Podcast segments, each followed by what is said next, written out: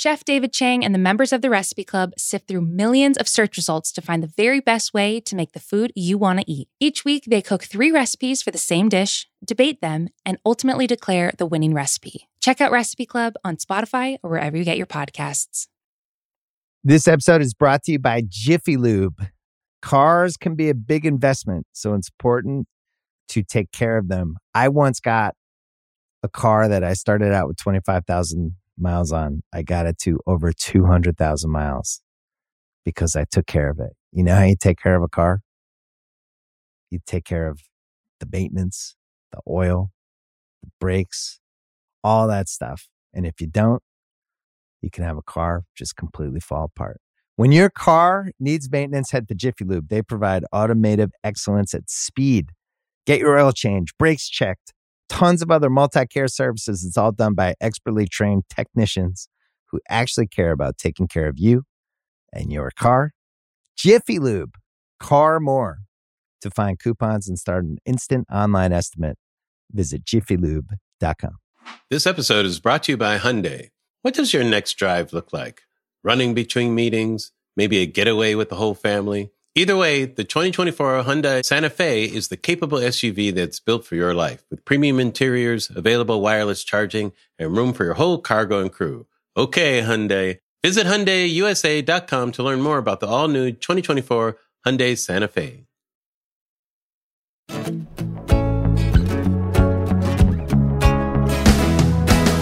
Hey, everybody. Welcome back. This is Larry Wilmore, and thank you for listening to Black on the Air. That is what you're listening to. Today's guest is Willie Geist of Sunday Today. Sunday Today with Willie Geist. Willie's an old pal. They're celebrating their 5th anniversary. I talked to him a couple of days ago. I said 4th anniversary a couple of times, but it is the 5th. 5th anniversary of Sunday Today. He's doing a good job over there.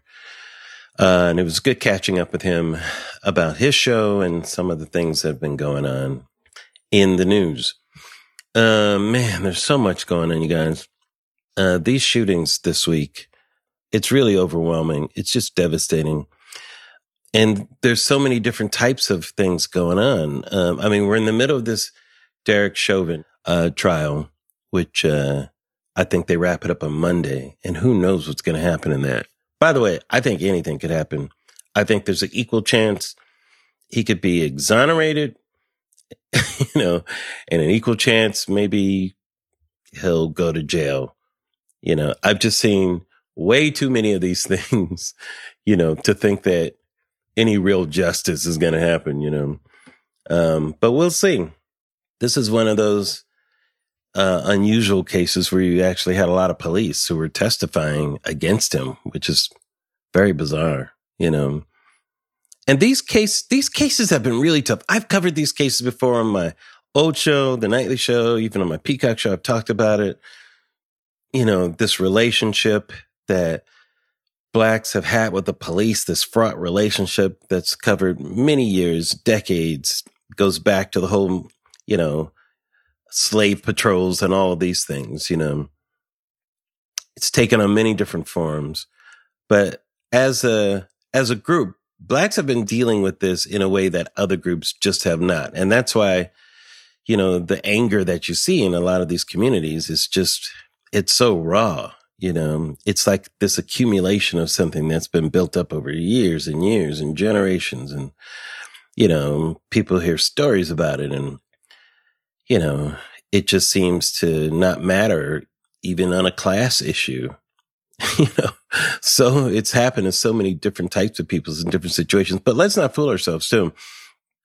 In the poorer communities, there is definitely a kind of reliance on the people in that community to fill the coffers of some of these police stations with a lot of the nickel and diming of pulling people over for like things like air fresheners, you know, and giving people tickets for these things, tickets that turn into warrants and that type of thing, and tripling in costs, and people get into so much debt just with tickets sometimes, and tickets over some niggling shit.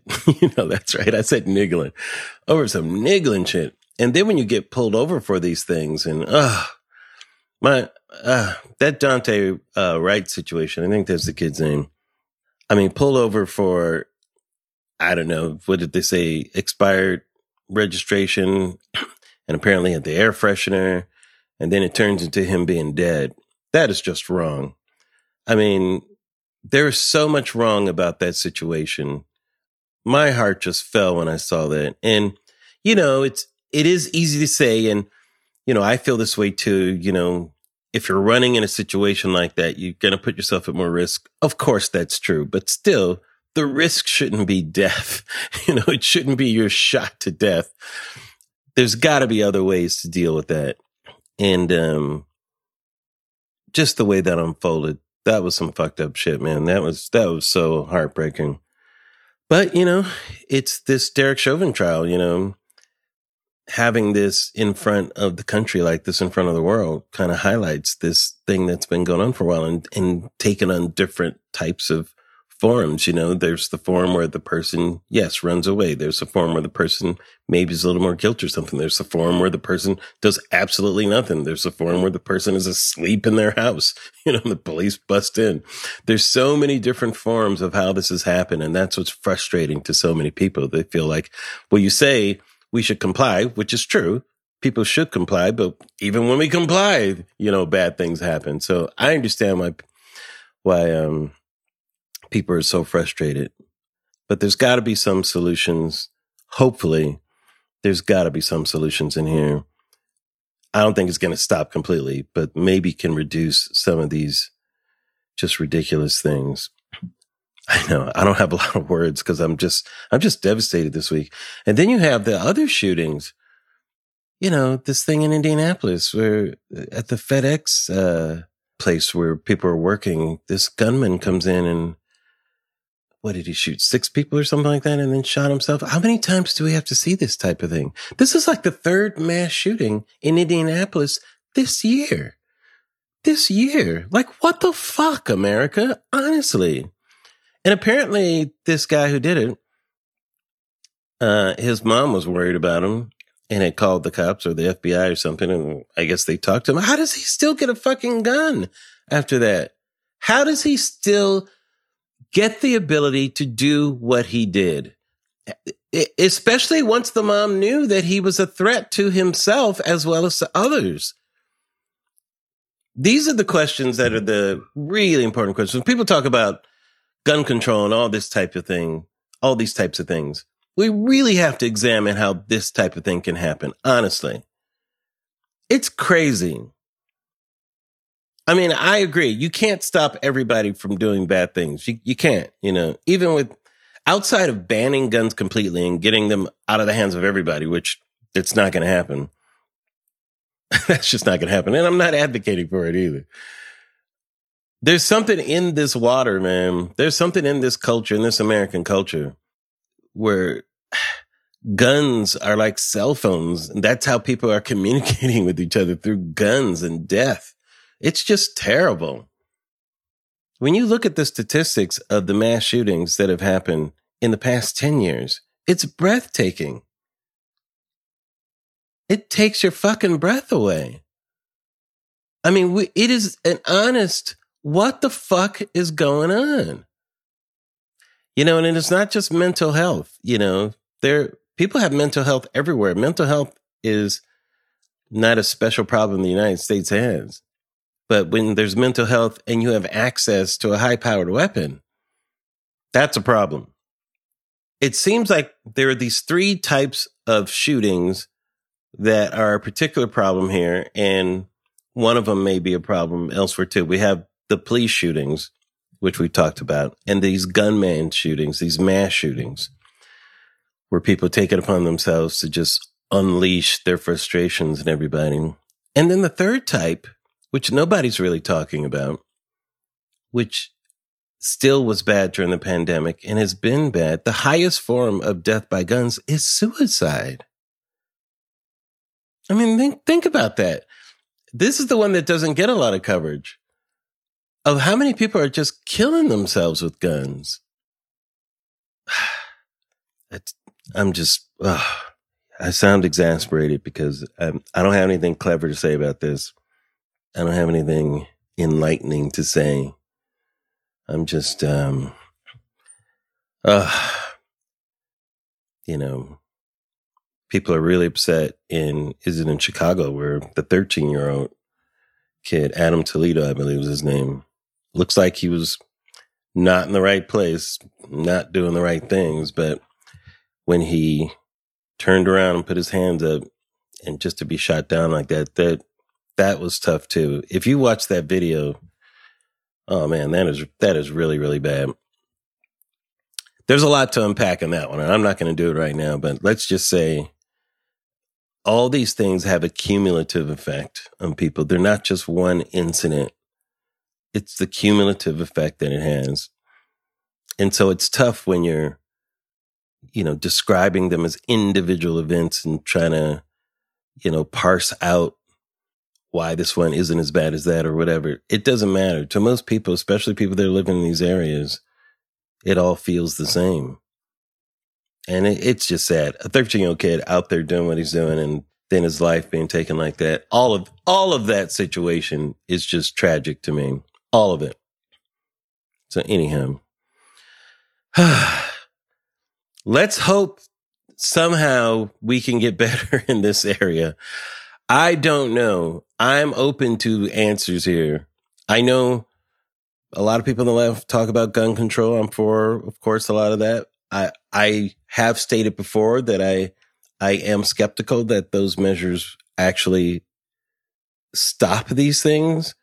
You know, I think some of it works to a certain extent. I'm not going to deny that, but I'm still skeptical about it, you know, because the evidence shows that people find a way to do these things. So that's why I'm saying there's something in the culture itself that goes beyond, you know, this that needs to be addressed. And I don't know how we do that. But I think we got to examine who we are as people, man. We got to examine that shit. We got to take the flashlight and take a hard look at ourselves. Why it's so easy for us to take people's lives and to take their own lives and using these weapons as a means to do it. Why is that happening so much here? Anyhow. Whew. So there's a lot of other things going on. Like I said, this has been a tough week. I do want to talk about that voting rights situation that's going on. I'll touch on a little bit right now, but here's what I want to put in your mind. This is going to be contrary, so get ready, because as you know, I got to think for myself. I can't go by what other people are saying. I don't like people calling the Georgia bill and even the Texas bill worse than Jim Crow, because it's not stop it. Give me your hand, slap, slap, slap. It is not. There needs to be a distinction between cynical legislation that is partisan design and designed to help one party, as opposed to legislation or measures designed to injure a particular group of people based on their race. I don't believe the Georgia legislation is Old South type of legislation that just doesn't like black people voting. No, no, no. We are in a different era, you guys, and we have to make this distinction. And I want to make this distinction because, to me, the clarity is important when you're fighting the fight. These types of rules are because Democrats won, not because black people won something or black people did anything. It's because Democrats kicked some butt this past year. And Republicans did not like that shit. They thought their boy was going to be president and all these things. Because of the pandemic, you know, many more Democrats, especially poor people in some of these areas, were able to mail in votes. They were able to vote easier. There was easier access to dropping off votes, all these things. The curtailing of this is an effort to keep power by Republicans, not to keep black people from voting. Now, let me tell you something. And the reason why I'm saying this is because the way that we fight this can't be, if it's based on race and the racial part of it is disproven, your fight is over, motherfucker. It's over. Over and done. Now what are you going to fight about? Because if that's not true, then what do you got? That may be part of the truth, but it's not what the thing is directed at. And that's what it gets me, because I feel you have to fight these fights properly. And I don't like it when something as serious as Jim Crow treatment and legislation is marginalized by something that is not. That's the thing that I don't like, because you can talk to anybody who came up during those times. And if you said, is asking for someone's identification the same as asking them how many jelly beans are in that jar and saying, no, stupid nigga, that's not how many jelly beans. Is it the same thing? And or is it worse? They would say, what the fuck is wrong with you? Are you crazy? No, that's not worse. I would have been happy to show my identification. Are you kidding me? Who knows how many fucking jelly beans are in a jar? That was wrong and improper. They didn't want black people to vote.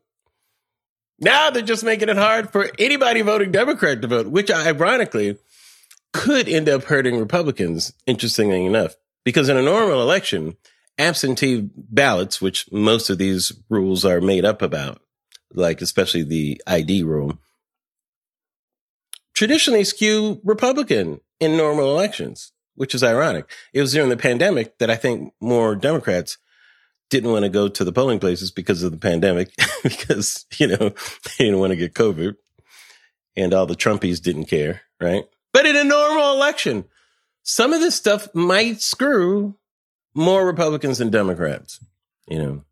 But let me go even further than that. If we think that asking for identification on absentee ballots, and I'm pointing out that part of the bill, and I know there are other parts of it, but I'm just looking at that specifically because that was used as an example of racism. I'm saying it's not racism. This is partisanship. But let's say that this is a problem and it affects people in these areas. By the way, it would affect people without money, not people for a particular race. There's nothing about my blackness that prevents me from getting an identification, okay? Nothing. Has nothing to do with it. If I don't have any money, there's something about my financial situation that might prevent me from having the funds to go get an identification or that sort of thing. But if that's the case, if we have a huge problem with people in poor areas, especially black people, people of color, with identification, let's get these people documented. Let's fight the fight completely. Yes, fight the fight at the level, at the State House, and arguing over this and that, but fight it in the other way. We've always had drives where we tried to get people registered to vote because we know a lot of people don't take the time to register to vote for whatever reasons. People are busy. They're working. You know, they forget about these things. They think about voting at the last minute because it's not high on the priority list. Putting food on the table might be higher on the priority list. Rightly so. You know, not everybody's an activist out there trying to vote. If that is the case, and we know there is a problem with people in certain areas that need to be documented properly, whether it's a government identification, whether it's a driver's license, whether it's a bill that has their name on it, whatever it is, what we need to make more of an effort to fortify our ability to participate in the process as much as possible. Yes, we should still fight the other things. Yes, we should still call bullshit out when it's there. And we should call a spade a spade. If something is racist, we should call that. But just because something is partisan doesn't mean that it's racist and that it's the worst example of racism, because it's not. It is not the worst example of racism. Sorry, Joe Biden. This is not worse than the Jim Crow legislation. I take offense to that. You just don't. You are minimizing what the actual Jim Crow shit was back in the day. This is not it, you know. Yes, it is cynical. Yes, it was brought about for false reasons, saying that the, you know, whatever the Republicans lied about the last election, all those are false reasons. Yes, I agree with all that. Both things are true at the same time. Cynical legislation aimed at disadvantaged people. Aimed at them because they primarily vote Democratic, and this is a partisan attempt to tamp down those votes. All right? That's what it is. I just want to be clear about this. And the reason why I'm clear about, I want to be as clear as possible, is because that helps how we fight these things, you know, how we get them out of the way. and having clarity over what I feel is actual racism and what just feels like it. Ooh, that feels like racism. And you know what? Usually if something feels like it, I admit it usually is. I do admit that. You are not wrong about that. But as I like to say, you know me, I'm a lover of clarity, especially words, especially meanings and that type of thing. Keep our eyes on the prize. You know, there are many ways to fight this, but calling it the worst racism, worse than Jim Crow, is not it. Sorry, that's just me. All right, that's it. We got Willie Geist coming up. Talk about Sunday Today, and that's it. All right, welcome back, everybody. Such a joy to have this gentleman on. He was kind enough to have me on Morning Joe years ago when I wrote my book. And I was already a fan of his. He's one of the co-hosts of Morning Joe, but he's also the host of Sunday Today with Willie Geist, which is celebrating, I believe, his 4th anniversary. Welcome to Black on the Air, Willie Geist. Thanks, Larry. It's great to see you. I can't wait to see you in person. We do these sort of Zoom existence we're all living in right now. It's getting old fast. It is. You know, I really love interviewing people live, and I know you do too, that there's something different about that dynamic, don't you think, of having them right there?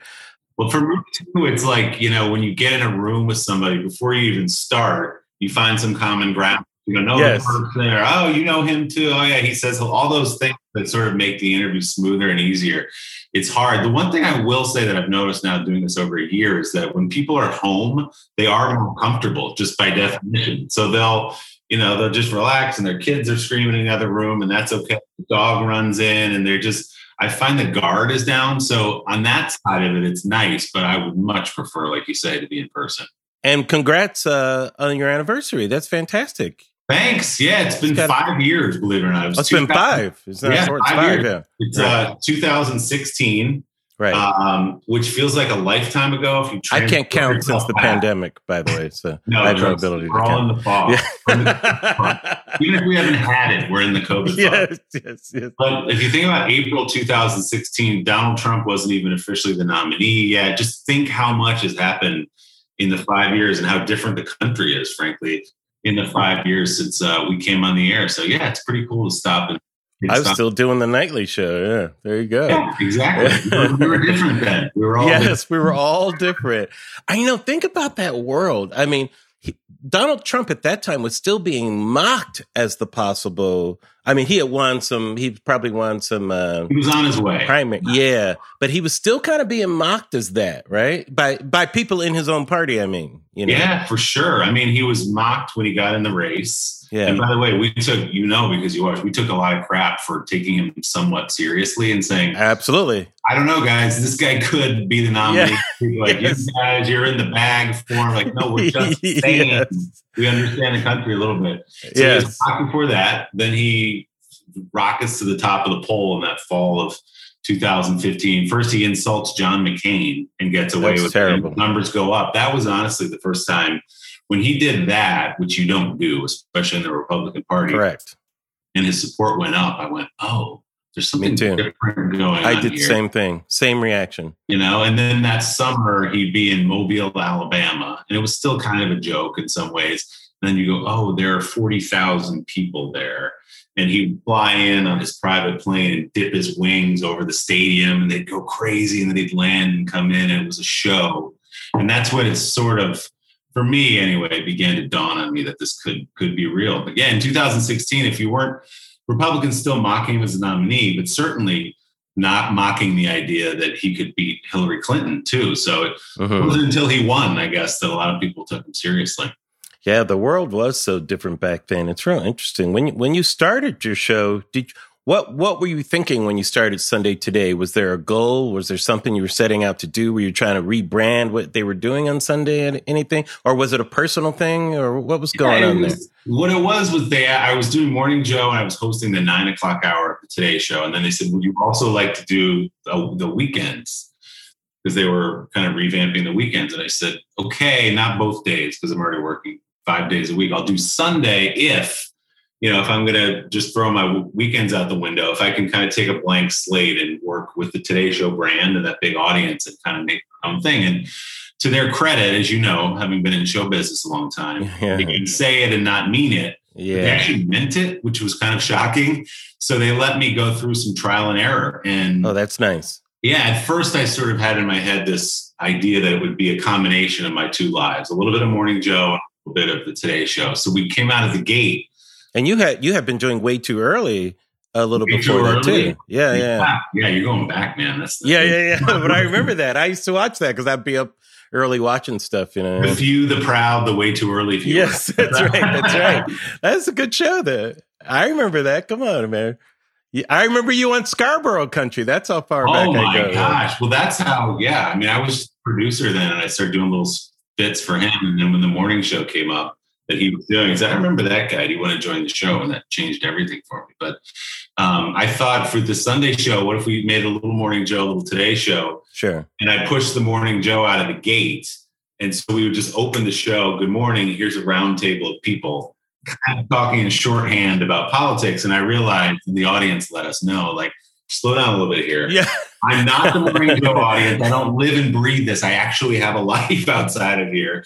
So help me understand what you're talking about and then talk about it. So we went back after a few months to a little bit more of a conventional Today Show at the top, where you wake up in the morning on a Sunday, what's going on in the world? What do I need to know today? And then turn the corner to the magazine show that we had in place. Yeah, and it is kind of been nice. We get to see different parts of Willie Geist, you know, the Morning Joe. I've always liked your demeanor in that. You, I mean, sometimes you're comic relief. Sometimes you're just like playing it in the middle, not taking a side or something. You're being the diplomat, you know, and sometimes you come in there with that good insights thing. Whereas on Sunday Today, I feel like you're more, I don't know, you're kind of the guy inviting us in to sit with him in his home, maybe, type of guy. You know, I feel like it's a different Willie we're seeing there. Does that make sense? That's fair to say. Yeah. I mean, I think too with Sunday, there's no rush. People are not getting to work. They're not getting their kids off to school, which is different from the weekday Today Show too, where you've got to bang, bang, bang, let everybody know what's going on. We're sort of slowed down the pace, and we, you know, people sit there with their yellow Sunday Today mug and their slippers, and they have the paper at their feet or their dog at their whatever, and they sit and they're willing to spend the time so we can do deeper dives. And to me, it's like you saw in your life all this stuff flying across your phone all week on Twitter or Facebook or whatever. What's the infrastructure bill? I'm too busy. I got work. I got kids. We can go, okay, here's our Sunday focus like it was last week. Here's what a vaccine passport is. Here's why there's a debate about it. Here's what you need to know about it. And a little bit of a debrief with the reporter that kind of gives you the Cliff's Notes version, does the work so you don't have to on some of these issues that are out there in the atmosphere, require a little more explanation and time than you might have had all week. And so we're able to take the time and do that. And then with our celebrity interviews, not always a celebrity, sometimes a business leader or a politician, but with our big profile interview, I can do 8 or 9 minutes where if that's during the week on a Today Show, it's, you know, you're cranking that out 3-4 minutes so we can take more time with it. So I love it because it's more space and time to let stories breathe. I get to write the show. When it's a once a week show instead of a daily show, you really sort of take care, and with every word you write and every piece you cut and every word you utter, honestly, you get it right. You start working on Wednesday and then you fine tune it on Thursday and then you change something on Friday. And then even up to Sunday morning, you're sort of rewriting and shaping it. So I love being able to mold something over the course of the week rather than the daily grind. All right, that one's over. Let's look to the next one, which you know very well. And at the same time, not having to compete with Meet the Press or... Right. Or the traditional Today Show, finding that sweet spot, right? Exactly, right. So we're not, so Meet the Press comes on after us. We talked to Chuck Todd a little bit at the top of the show to tease ahead to what's coming up. But that, so, Chuck, I already covered that, Chuck. You don't got to cover that. Asked and answered, Chuck. Asked and answered. Right. Yeah, so we let him, he'll do the big political guest, and that's what Meet the Press is. So we get to do something different. So I love it. It's a great balance. Morning Joe and Sunday Today, like you say, they're very different, but it gives good professional balance anyway.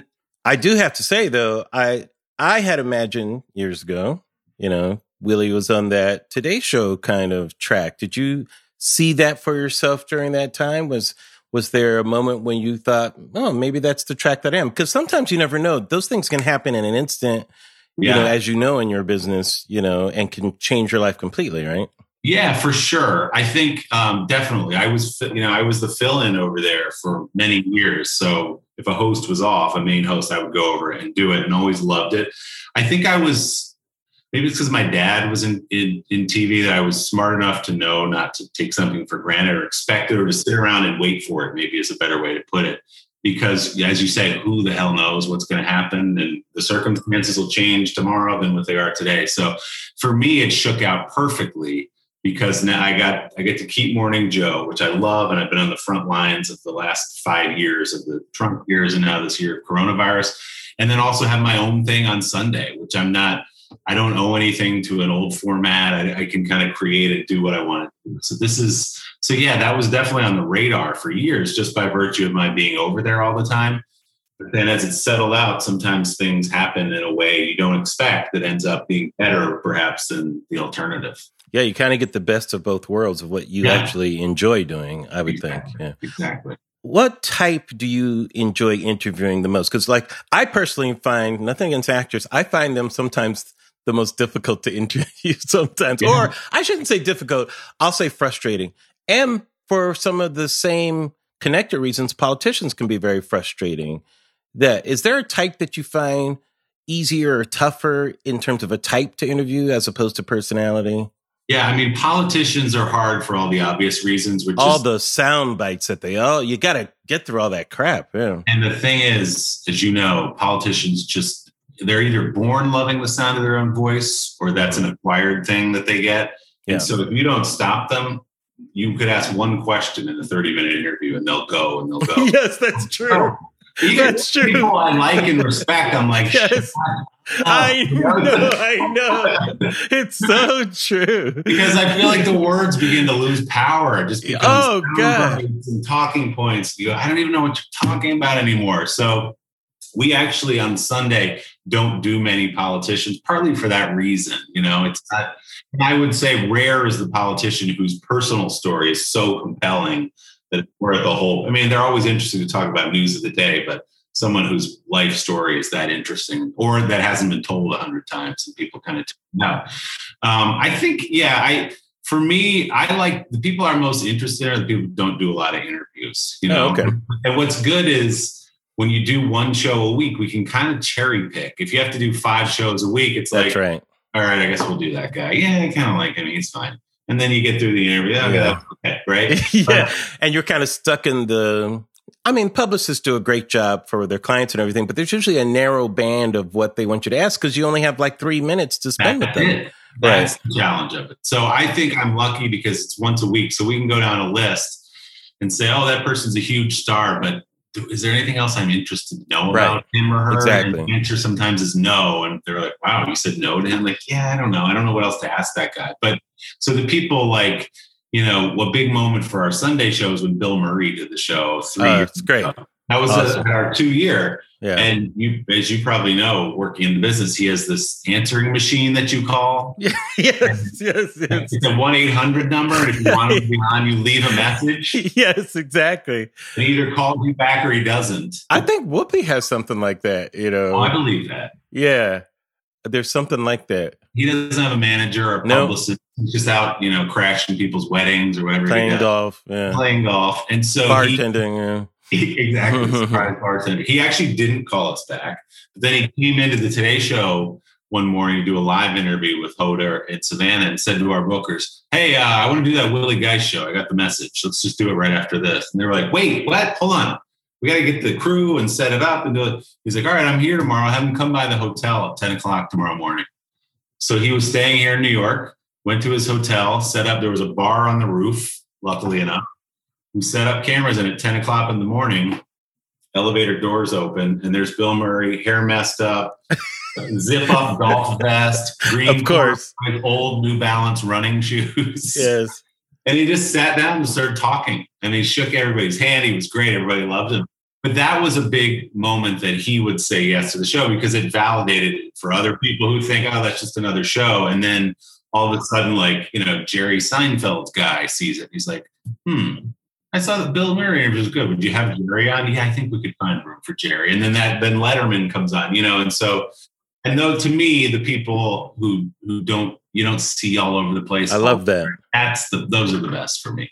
Now, how do you, Willie, or I should say this specifically, how did you prepare for a Bill Murray interview? Because where do you even start? Or as you say, were you just fortunate that he just started, you know? Yeah. Well, what's interesting about somebody like that is on some level, you feel like you've been preparing your whole life because you've seen all the movies, you know, most of what, you know, his backstory for the most part.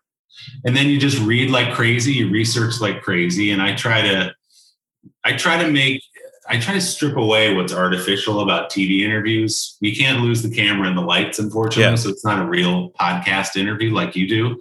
But if you don't come with this sort of stiff, here are the papers with all my questions and let's begin the interview. If you just sort of start talking and get a conversation going. I think with him, he's a fan of the University of Illinois basketball and my parents went there. So I know everything there is to know about it. So we started talking about the 89 team, would they beat the 2005 team? So that broke the ice. And then you just start talking. So you do tons of research, but I think Deron Williams was very good, Larry. He was one part of the 05. He was, yeah. It was him and D Brown in the backcourt. Yeah, they lost in the national title game. Yeah, that was a good team. It's a great team. Yeah. So I think, you know, your life of being a fan is preparation in a case like that. But also I try to read like crazy and then just have sort of an outline in my head of where it might go. And sometimes it goes a different place, but just be ready for wherever it goes.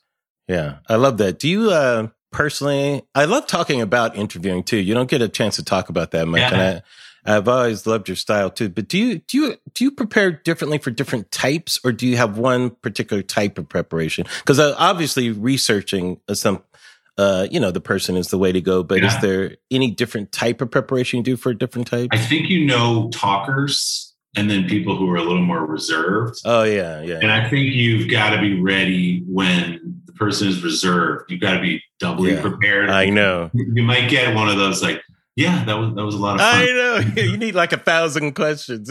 What you're really doing is teeing them up for a story that you know they have. Yeah. And if they're just going, yeah, we had a good time on that movie. That was a blast. Then it's like, okay, you've got to. So now all of a sudden you're leaning in a little farther, and you know you're sort of prompting along. But when you have somebody like, I'm trying to think of a good talker. There, you know, like there are certain actors like Viola Davis.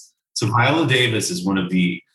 She's so wise, if that's the right word. Yeah, I'm working with her right now. Actually. Oh, are you really? Yeah, she's a producer. We're both producers on a project right now. Yeah, oh, she's great. Yeah, she's awesome. I felt like I was almost like I was talking to a preacher. And then for me, the idea that it was an interview just totally melted away. We were just talking about life and how she came from destitute poverty and what it's like to be poor. And she's just so incredibly eloquent about it. When you have somebody like that, of course you want to know what their project's about and watch the show. But I just know having seen her and interviewed her before that it's just going to be a beautiful conversation because she's her. And then if you think about somebody like we had Al Pacino on the show about a year ago. Oh, that's where you were driving with him, right? Yeah, we were driving around Beverly Hills. Yeah. So I know, okay, Al Pacino, he's not a huge talker. Doesn't do a lot of interviews. I was pleasantly surprised that he was like very happy to be there and would share anything. You could ask him anything, but that was one where he's like, who is this guy now? And the first 10, 15 minutes, feel him out.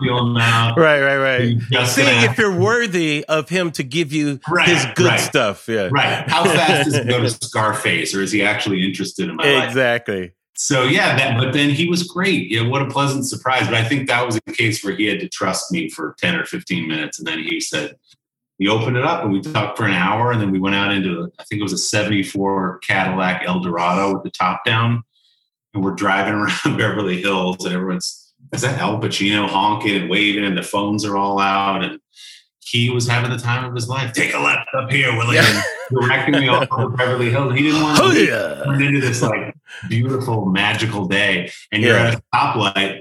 Looking over, you're driving a car, which is normal, and then you look over and Al Pacino is riding shotgun. People like, think you're the Uber driver, right? They're like, oh, Pacino rides shotgun with the Uber driver. Exactly. That's so. Were you intimidated at first at all? Yeah, a little bit. I would say at this point, I generally don't get super nervous, but like I just had no experience with him. And there's not even that much to watch where he's talking to someone else, you know, what it's going to be like. Yeah, he really doesn't do that much. It was a little bit of an unknown.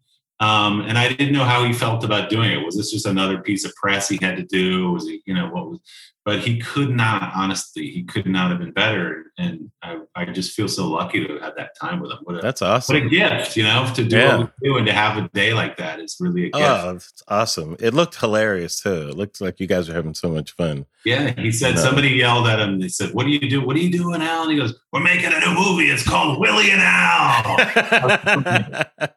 I don't know. I was living in a parallel universe for a moment there. I got to see him. I think it's the last stage thing he did when he was in Glengarry Glen Ross, when he came back to do that with Bobby Cannavale was in it. And Bobby Cannavale played the part that Al Pacino played in the movie, you know, and did it on stage. And Al Pacino played the Jack Lemmon role, you know, on stage. It was amazing to see him. And it was in preview, so he was still kind of working through it, which is kind of interesting. He wasn't there yet. So to see him in mid-process was kind of like, oh, there's, you know, he's not really there yet. You know, it's kind of interesting. Yeah. He's not locked in yet. Yeah. I guess when we sat down, he was about to turn 80. Wow. So he's 80 now. And he said, I was almost like, I asked more artfully, but like, why are you talking to me? You know, and he's like, basically like, you know, I'm about to turn 80. I guess I'm at the point where I'm finally ready to reflect on what I've done. And it was really like sweet. I said, well, how do you, you know, what do you chalk it up to? Obviously, beside your talent. And he said, he's talking about watching a show called, what was the Night of a Thousand Stars? He said he was on Night of a Thousand Stars with De Niro. This is like in the 70s. And there were all these old actors who were still there. And he was turned to Lee Strasberg, who was his acting coach. And he said, you know, Al, what I see a stage full of survivors. They survive. And so Pacino said, I guess I'm a survivor. I guess I just made it work from job to job. And here I am, 80 years old. I survived. I did it. Yeah. There's talent, but then there's also the navigation of the business and not making the bad movies and ruining your career and doing the right thing. So it was just cool to have like Pacino reflecting on his life across from me. It's still nuts to even talk about it. Is there any interview that stands out that really surprised you the most, where it just was completely different than you thought it was going to be going in? Yeah, I think, well, there's some of the political ones are, I interviewed Dwayne Johnson a couple of days ago. Oh, The Rock. So it's fresh in my mind. So I guess the only surprise was, so the interview was for his tequila, Terramana. Of course. He's got his own line of tequila, fastest selling spirit in the history of spirits. Of course, he's The Rock. It has to be. Yeah. The Rock. But that's another case where it's like you were talking about the publicist. All right, you got 30 minutes. You want to talk about the tequila, and he's got this thing where on Cinco de Mayo he's buying everybody free guacamole, you know, and all the, you can touch all these bases, and you got 30 minutes. So we were having a good time. We started, believe it or not, talking about 80s hip hop. So he's a huge fan. I grew up across the river from New York, a huge fan. And so we sort of built this trust and this rapport. And then I was just like, hey, by the way, while you're here, you're running for president. And he got the plug in first. He goes, you know, Willie, I need a sip of Terramana before I answer that question. Yeah. But then, like, we talked about whether he was going to run and whether it was a good idea for celebrity run. And so that was surprising in that sometimes you come to an interview with all these parameters put around it. We try not to allow that. We always talk about whatever we want, but the focus was the tequila. And then it turns to hip hop and Big Daddy Kane and Eric B. and Rakim. And then, oh, by the way, now that we're just chatting, tell me about running for president. And he gave a real answer. And we put it on the Today Show the other day where he said, you know, I would look at polling, and if the people told me, I'm not going to do some vanity project, but if there were enough people in the country who said, we want you to do this, I would consider doing it and I would do it. So it's just, I think that to me is just building a rapport with somebody, and maybe you build your own surprises if you have a good one. Yeah, because I would think he would have said, I will not run and I will not accept my party's nomination for president of the United States. I think that's what I would have thought. Very good LBJ there. Oh, thank you very much. I pulled that one out. Do you have a, were you influenced by anybody? Like, do you have a favorite interviewer? You know, someone that you were like, wow, man, that's how you do it. I feel like conversational is good. I used to go back more recently, actually. I looked at like Dick Cavett, the way. Oh, love Cavett. Yeah. Now, I'm like, a huge fan of Cavett. Yeah. There's something about that that is what I try to capture in that casual. Like, if I could just have like a scotch and be smoking a cigarette while I talk to the guests with some shit carpeting and the old. I'm not mad at that. Like all that, you know, because it is just. The fly on the wall element of that. Oh, those two people are friends, and I get to listen to their conversation. It's so cool. Yeah.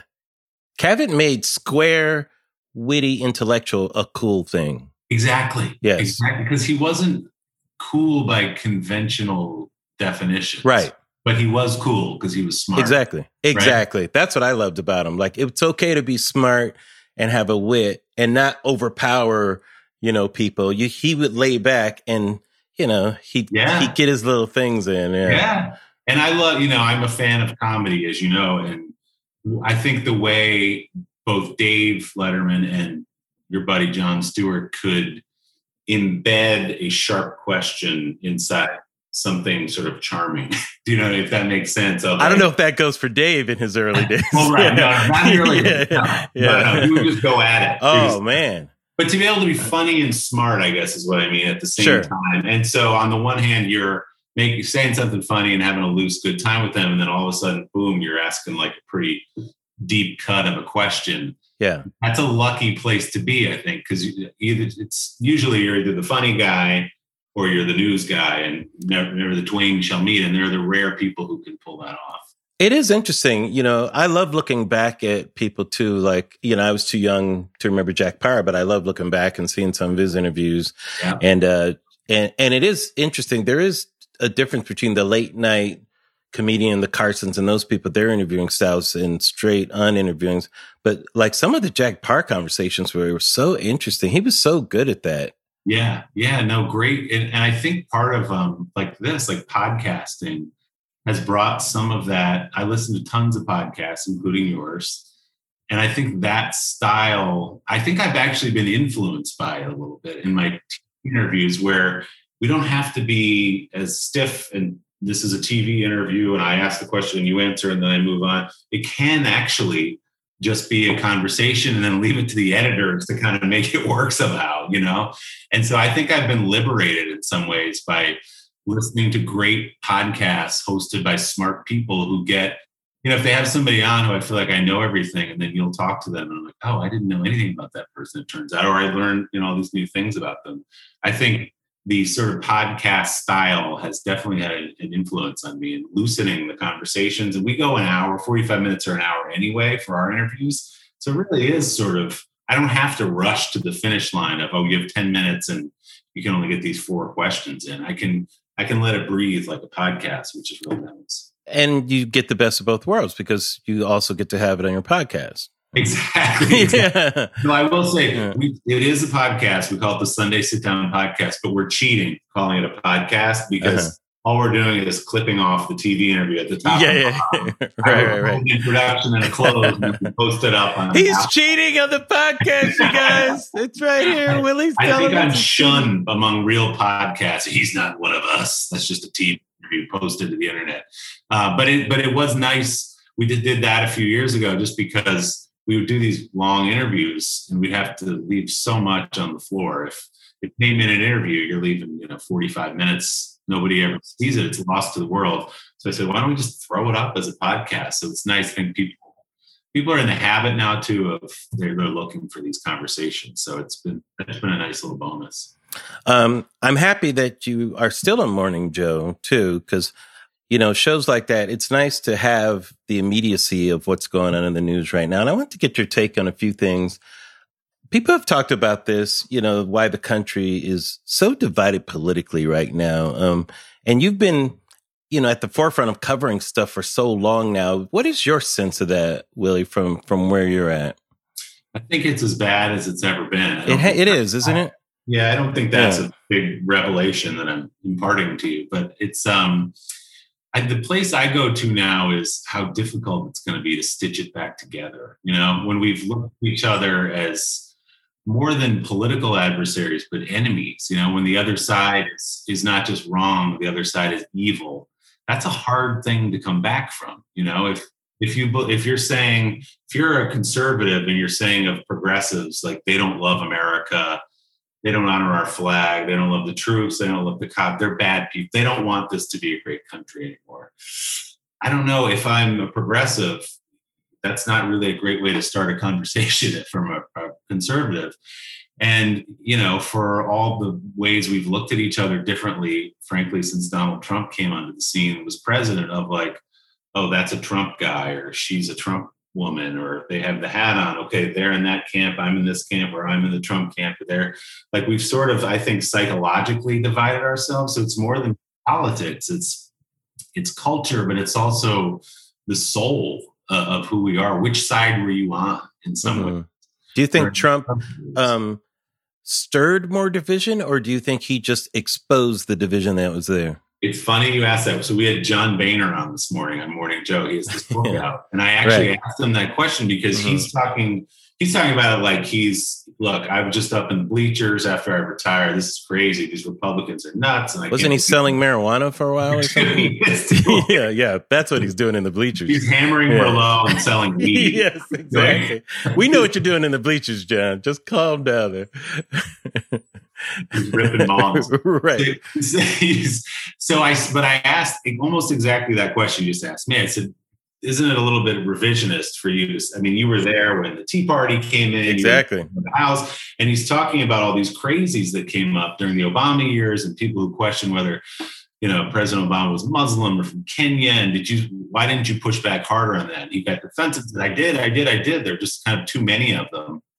But the seeds of distrust in government, that they don't have your best interest in mind, that they can't tackle big problems, distrust in the media, distrust in almost every institution, were planted well before Donald Trump was here. I think he rode in as frankly, just the most famous person who could glom onto all of that and ride it, push it through the White House. And he, you know, there was some aspirational thing to him with the plane and the penthouse and all this. He's the rich guy, even though we know he's not as rich as he said he was, that this was a big, tough businessman who didn't care about how things used to be done in Washington, how they've been done forever. He's going to flip it. He's going to throw a middle finger to, you know, all the institutions and the conventions and politics of Washington and just make it all work, because that's what he does. Well, that was a charade. It was a TV show.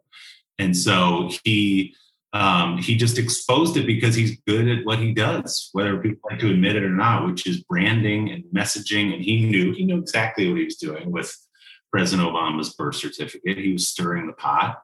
He was getting people worked up in a racist way, exposing all that terrible underbelly. And then on immigration, when he announced in 2015, he just took all the issues. He pressed every button he knew was out there, and people were rightly afraid to say publicly anymore, and made it okay. You guys are right. I got your back. Let's go. So yeah, to answer your question, it's a long-winded way of saying it was all there. He just took it up and ran with it. Certainly some of the worst aspects of it, But there are certain divisions that, if you give people the benefit of the doubt, seem kind of permanent, you know, to me, you know, that are interesting. And it seems like it may have changed our politics in some ways, where I don't know if we can have true bipartisanship the way we used to. To me, it seems like winner tells you what's what now, you know, and you're either on board with that or not. But I feel like that's where politics is going now. So the idea is to get more of the winner's share, so you don't have to worry about people that aren't on board, as opposed to make concessions and wheel and deal the way that it used to be. That's exactly right. And that's the fear. I know progressives don't like Joe Manchin right now because he's not getting on board with everything. But basically what he's saying is what you just said, which is like, all right, if we want to use reconciliation, which means you just have to have 50 votes to get everything through. If you want to get rid of the filibuster, that'll get you what you want right now, but someday we're going to be out of power. Absolutely. McConnell's going to turn around and say, okay, here's the deal. He's done it already. You guys did it. You can't complain when we do it. So it's this like politics of retribution, like whoever's in power wins, as you say.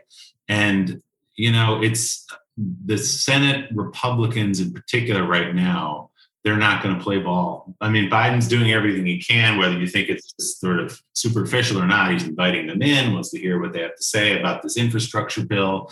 Let's cut a deal. He's not going to get a vote on it because it raises taxes. He'll get a vote through, but he's not going to get a single Republican vote on it. And it'll end up being just like the COVID deal.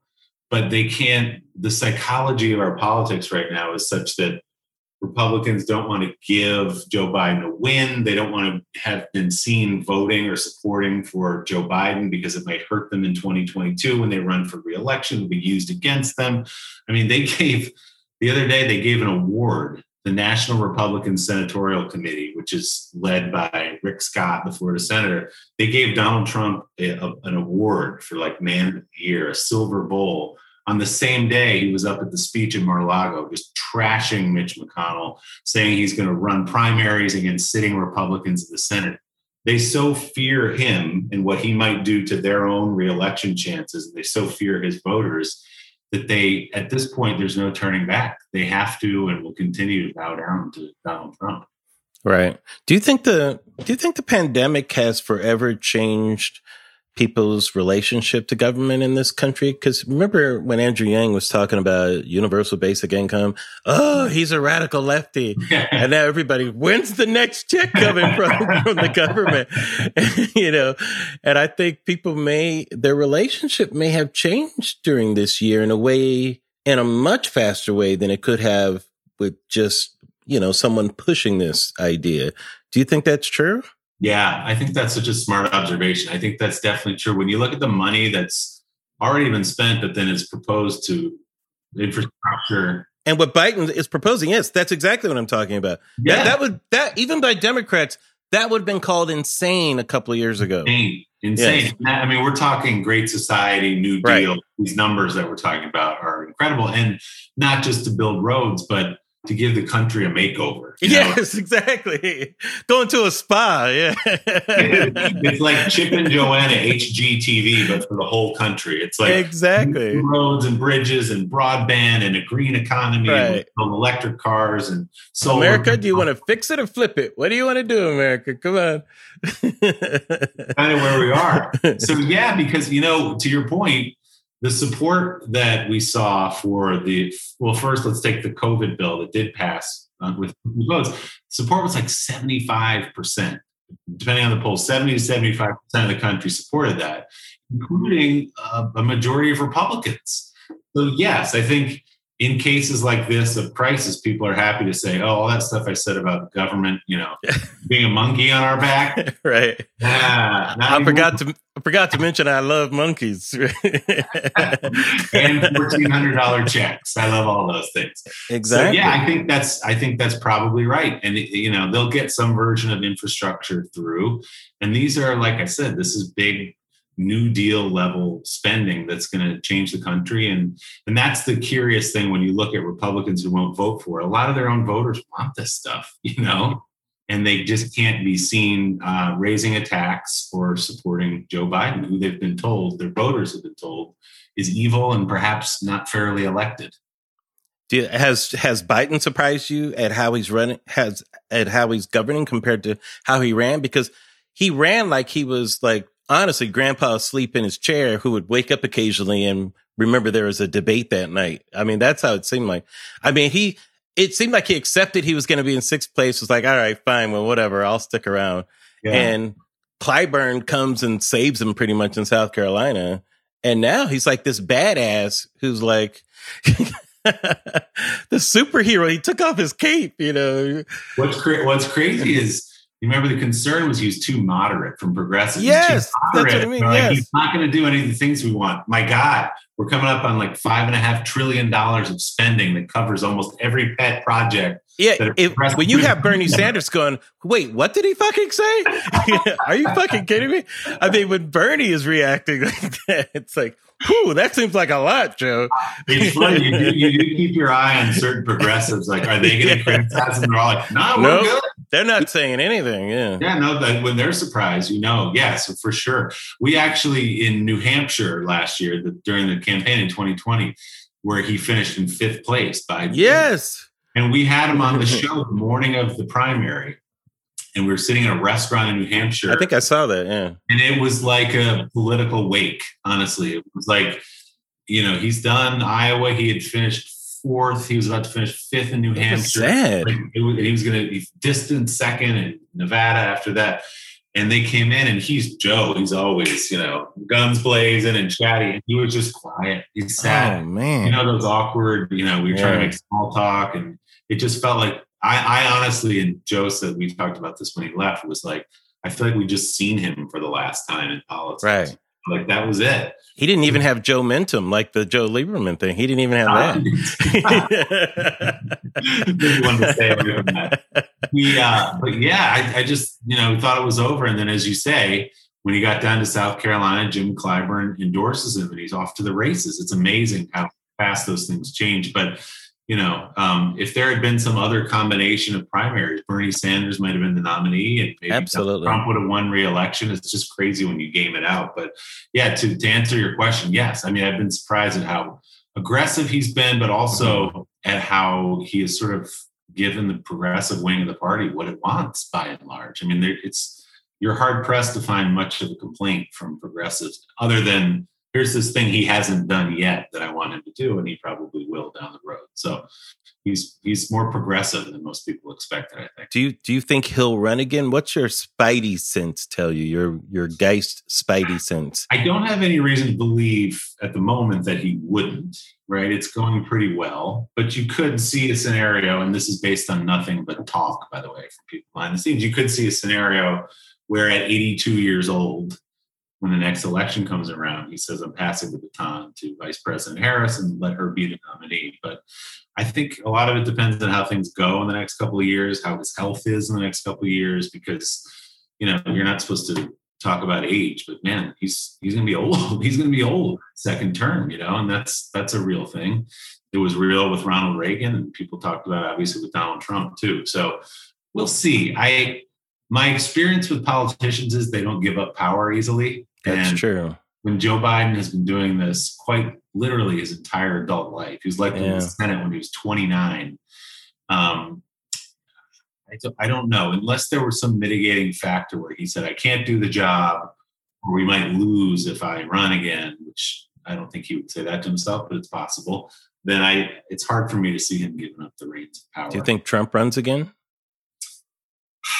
This is the big question at the moment. My gut, and I may come to regret saying this, so thank you for erasing this. Absolutely. Yeah. It's all on tape. Or whatever it is. It's all is that he wants to toy with it and then not do it. You know what I mean? I think he wants to talk a lot about it, and maybe I'll run, maybe I wouldn't.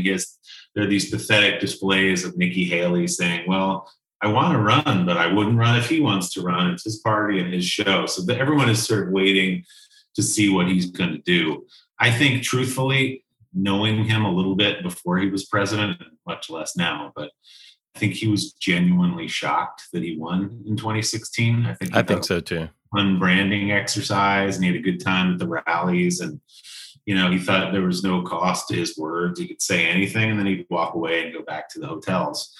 I don't know if he wants to do it again. You know, I don't know if he wants, I mean, I know he likes the attention. There's no question about that, but I don't know if he actually enjoyed the job every day. So I'm going to say no on April 13th, 2021, and reserve the right to completely flip-flop on it later. I love that. I love that you just put that out there. You know, here's my prediction, since we're making predictions. Yeah, what do you think? I'm curious. Here's my prediction, and will be the most interesting race that we're going to see.